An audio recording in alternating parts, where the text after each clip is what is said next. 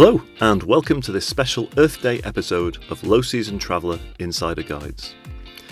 I'm your host, Jed Brown, and I set up Low Season Traveller in order to promote and celebrate the world's natural, cultural, and historical destinations during their low seasons. These are the times when the impact from tourism is at its lowest, the crowds are absent, and in some way we can contribute to an easing of peak season over tourism, which has taken a grip of many destinations around the world, including Venice, Barcelona, Dubrovnik, Iceland, Edinburgh, Hawaii, and many more. Destinations like the tiny mountain kingdom of Bhutan in the Himalaya are leading the way on responsible and effectively managed tourism. In the Bhutan podcast two weeks ago, we learned more about how they're limiting and managing tourism, as well as how they measure the success of their country not by its GDP, but by its gross national happiness. And this is not a gimmick, it's real and it's working. In the coming weeks, we'll be speaking with the Seychelles Tourism Board. This is another small destination that is acutely aware of the delicate balance they must find between tourism dollars and protecting one of the most precious and biodiverse destinations in the world. If you haven't yet heard of Aldabra, give it a Google search. There is literally nowhere like it on Earth.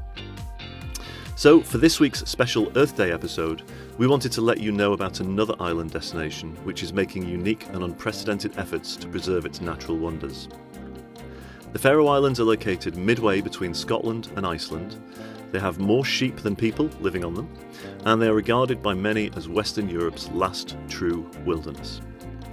They've also recently made the decision to close to all visitors next weekend on the 26th and 27th of April in order to maintain the natural beauty of the islands. The governing bodies in the Faroe Islands have recognised the inherent risk of over tourism when you're a small island destination. So they've decided to close to tourism for a full weekend and instead they've invited 100 or so volunteers from all over the world to join the locals in maintenance projects on the islands. The Faroe Islands are famously unspoiled, unexplored, and unbelievable, but the Faroese recognise that in order to protect and preserve both their natural and cultural assets, they need to carefully manage their tourism offering. I caught up with Johan Pauli Helgesson, who's the development director at Visit Faroe Islands, to learn more about the islands and also about their efforts to preserve this unique destination. Good morning, Johan. How are you today? Good morning. Hey, good morning. Great to have you here with us on the podcast. Yeah, thanks. Nice to be here. Very good. And I see there's a lovely view there behind you uh, on the video screen of uh, of somewhere in the Faroe Islands, I guess. Yeah, winter. winter in the Faroe Islands. So, yeah. just at the outset, for our listeners, could you just give us a bit of an overview and an introduction to the Faroe Islands for those who may not be familiar with them? Yes. The Faroe Islands are um, 18 small islands uh, located in the middle of the North Atlantic, uh, about halfway between Scotland and Iceland. So uh, it's it's uh, quite far away from uh, from the mainland. It takes uh, around two hours to reach you know the, the nearest big city.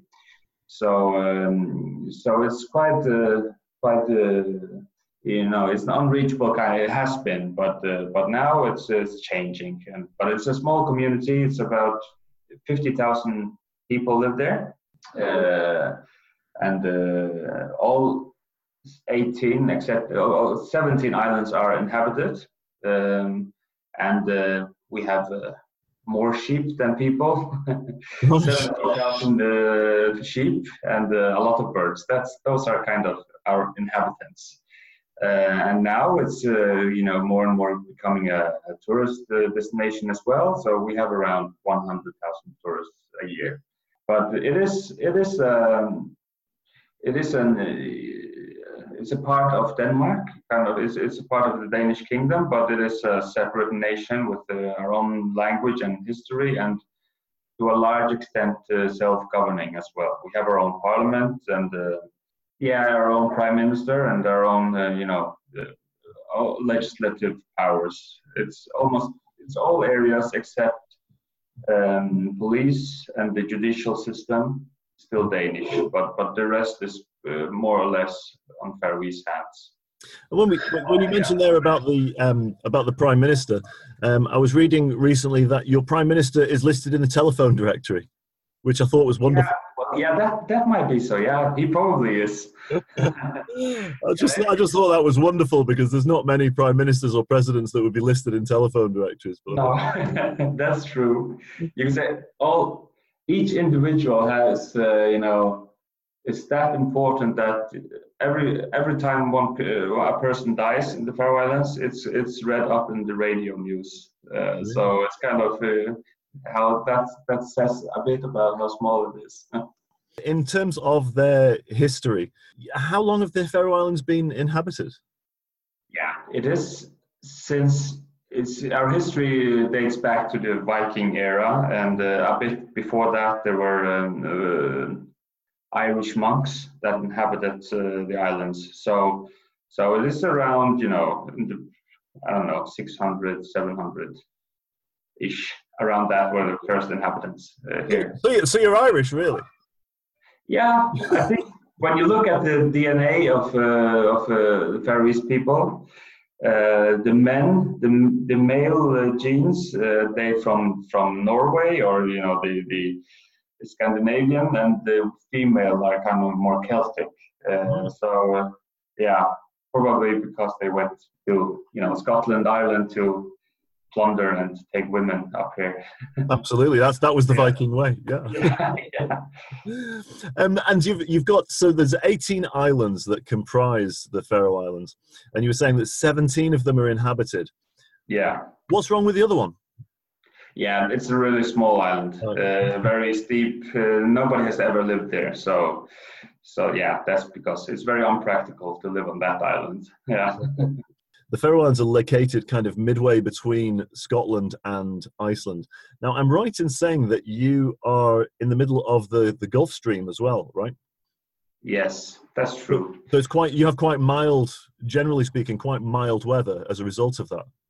Yeah, it's not uh, it's it's quite stable st- stable autumn weather all year round kind of autumn spring yeah it's it's uh, it's around you know 10 15 degrees uh, down to zero so it's it's, it's never 30 degrees here or minus 10 you know yeah. it's, it's around yeah it's a stable temperature um, and very rich with uh, you know bird, bird and fish life uh, because of the uh, the good uh, sea conditions uh, for, for animal life. Yeah. I heard someone say recently that um, that the Faroe Islands can be considered as, as one of the last great wildernesses of Europe. Is that something that is, is kind of reflected in the types of tourism which you're getting to the Faroe Islands? Yeah, I suppose it is. Uh, of course, people come here first and foremost because of our nature. We we, we don't have any uh, other attractions, you could say. It's it's uh, animal life and nature and peace and quietness. Uh, and and and someone said that the attraction is that there is no attraction. You know, it's kind of uh, yeah. So I think lots of people come here to enjoy yeah enjoy that nature. And it's i think our slogan uh, you know unspoiled unexplored unbelievable is that is from um, it generates from from tourists own uh, uh, yeah words. Yeah. so, so people experience fair, fair islands to be like that uh, still. So and it is an untouched spot in europe you could say yeah yeah and in terms of the things to do, you know, I guess it's a lot of uh, bird watching, trekking, biking. What what kind of what kind of activities are there? I guess it's very much outdoor based, obviously.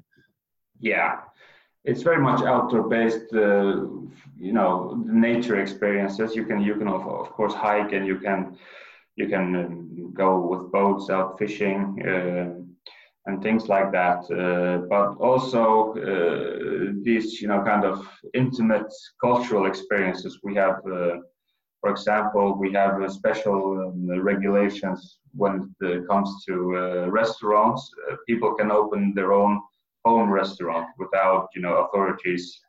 Um, yeah, it's not, it's not, there's no strict regulations on that area. So, so people can have kind of uh, Airbnb or uh, or a home restaurant. So it's uh, more uh, yeah, when, when, when you come to Faroe Islands as a tourist, you can enter people's homes in that way and have a like a home meal and or a home concert, which is kind of a, a, a yeah a special cultural you could say experience that is hard to get elsewhere absolutely. I think it's, it's, it's, that it's that interaction with the locals, which um, I know certainly a lot of generally low season travelers.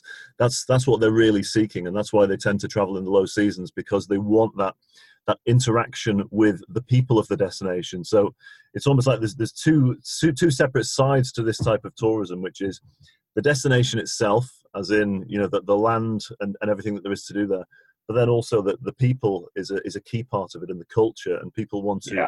understand that more. Tell us a little bit about the faroese. What are you what are you guys like culturally? Yeah it's always easier to ask a foreigner how we're like because if, if we have to describe ourselves yeah.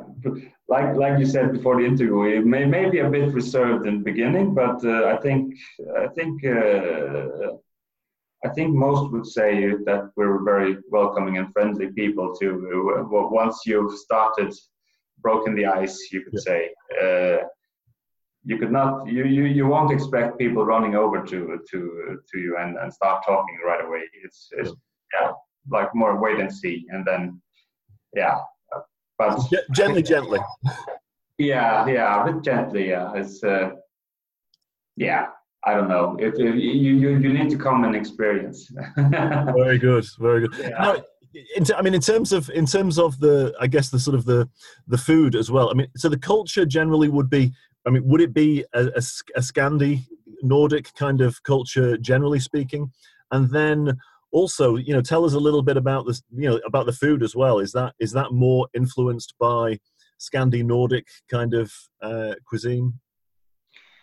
Yeah, yeah, of course. I think we're more in the in the yeah. Uh, it's it's uh, you you can notice that we're in a Scandinavian family. It's um, pretty much the same way of life uh, and all the institutions, the whole way the, the, way society is built up is in the Scandinavian model, you could say, and, uh, and also the school system. So that's also reflected in how we are as a people, of course.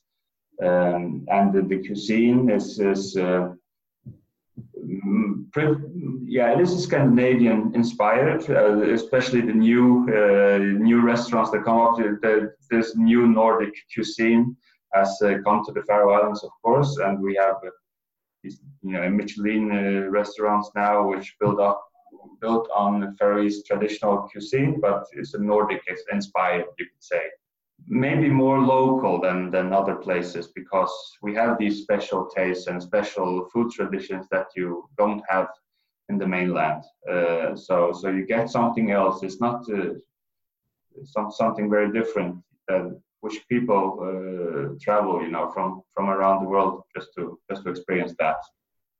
Uh, especially, you know, the fermented uh, tastes that we have here. It's the, the temperature with which we you know we talked about with the Gulf Stream that makes a special air you know that you you can hang up fish and meat and just just ferment it without uh, any other uh, we have this yeah how to, how do I explain it actually? Is is we have these drying houses. Each home has a drying house where you hang up your your uh, sheep meat and uh, and ferment or dry it so that's kind of a local specialty. It's very special, yeah. once it's dried, you just eat it then raw. It's it's not further cooked. So once no. it's dried, you eat it as it is. Yeah, that's the thing. It's it's just uh, air dried. Uh, no smoking or, or cooked or anything. It's just dried. Yeah. Interesting. And in terms of getting to the Faroe Islands, again, I think there's a there's a sort of a perception that you know the, the Faroe Islands aren't easy to get to from the UK in particular. So how do we get to the Faroe Islands? Yeah, either either you can. Um, uh, there's a flight from Edinburgh, Edinburgh to to the Faroe Islands, or you need to go to. Uh, if you're in London, for example, it will probably be easiest to to go to Copenhagen first, and then there's a direct flight from there. Okay, yeah. so SAS flight pretty regular, I guess. Yeah, the SAS and our local uh, airline, uh, Atlantic Airways. Yeah. Yeah. Obviously, we have to talk about seasonality. Um, Yeah. we, we talked about this briefly just before the interview. Um, so obviously, we focus very much on the low season.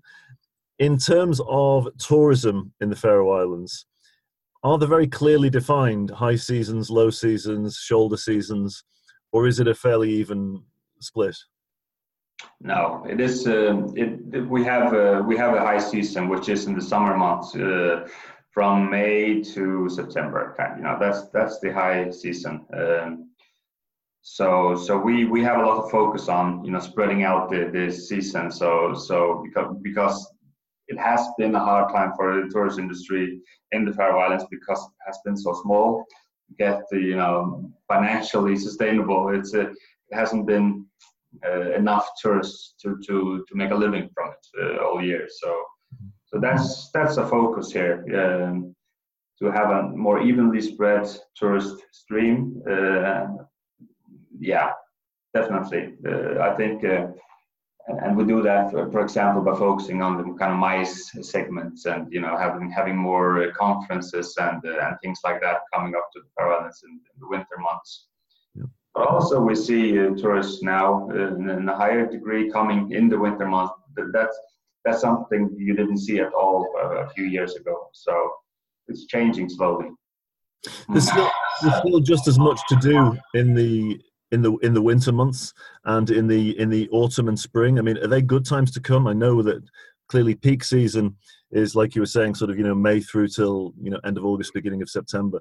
Those kind of shoulder seasons, um, just sort of you know October, November, maybe March, April kind of time. Are they a good time to be in the Faroe Islands? And how does the experience differ from during the peak season?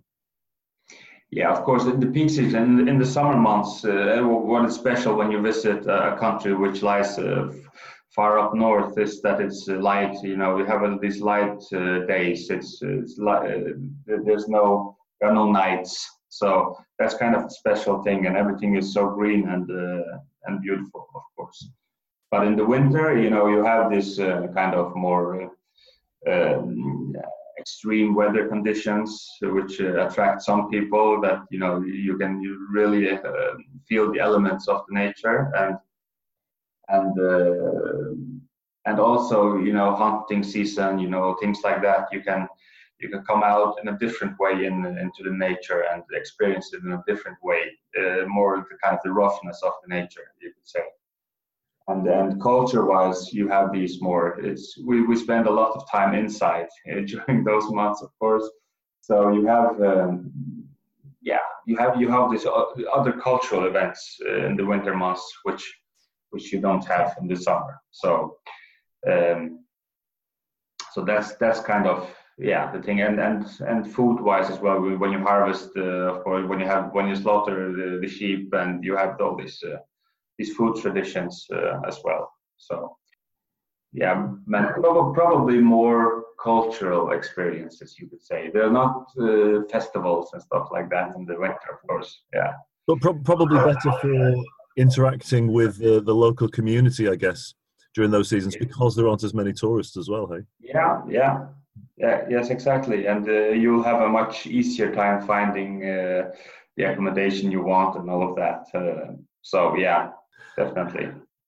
the next thing that I'd like to speak with you about, Johan, is um, you know the, the the reason that you really came to my attention was um, I saw via via LinkedIn uh, your colleague Levi had, had posted up this uh, this campaign where the Faroe Islands is being closed for maintenance, and I was absolutely intrigued by this. So, just for for our listeners who may not be aware, so we, we're we're recording this on the fifteenth of April, and it's on the twenty sixth and twenty seventh of April. The Faroe Islands officially closes for maintenance. Tell us a little bit about this. Why is it closing for maintenance, and what what's it all about? Yeah, um, it is. It is.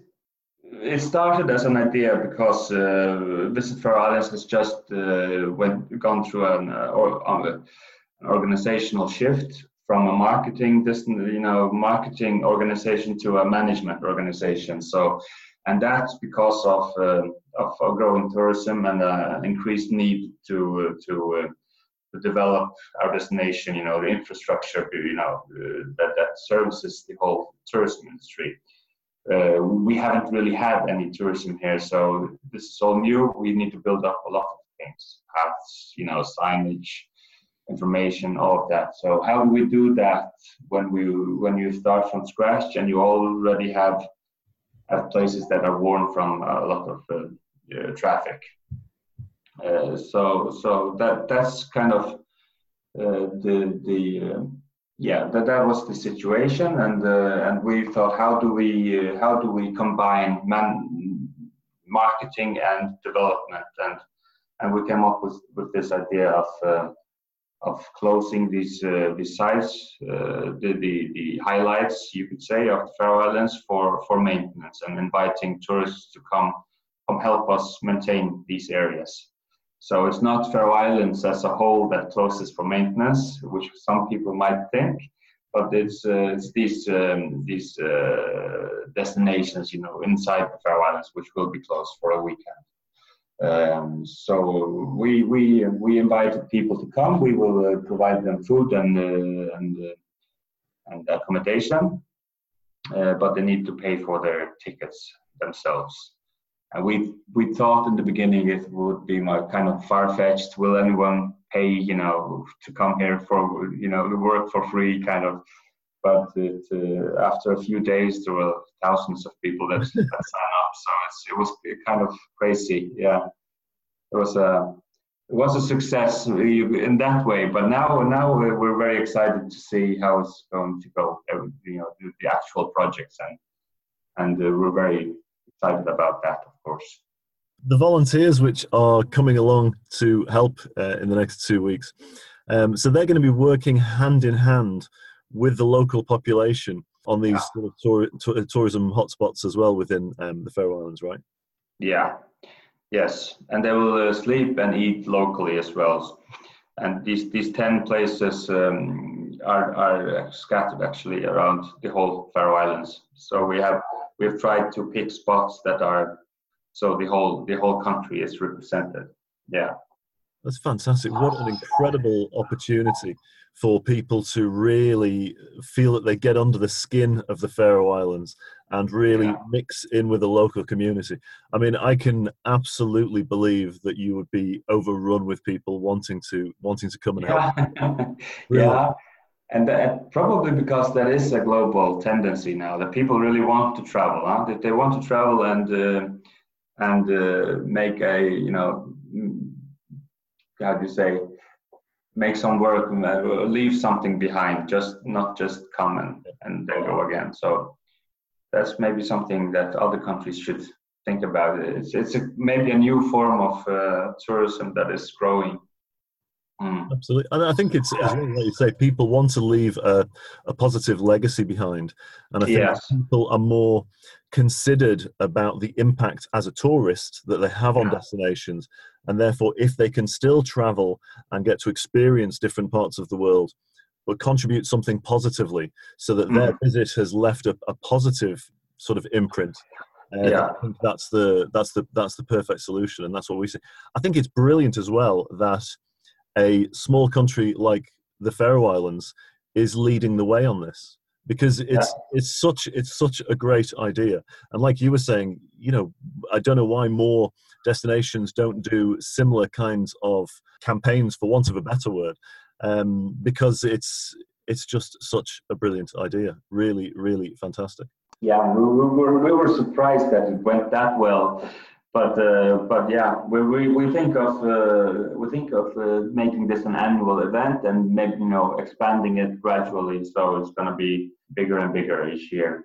And we already have hundreds of people that have signed up for the next year. So tremendous. Hope, yeah, yeah, it's going it's going to be very exciting.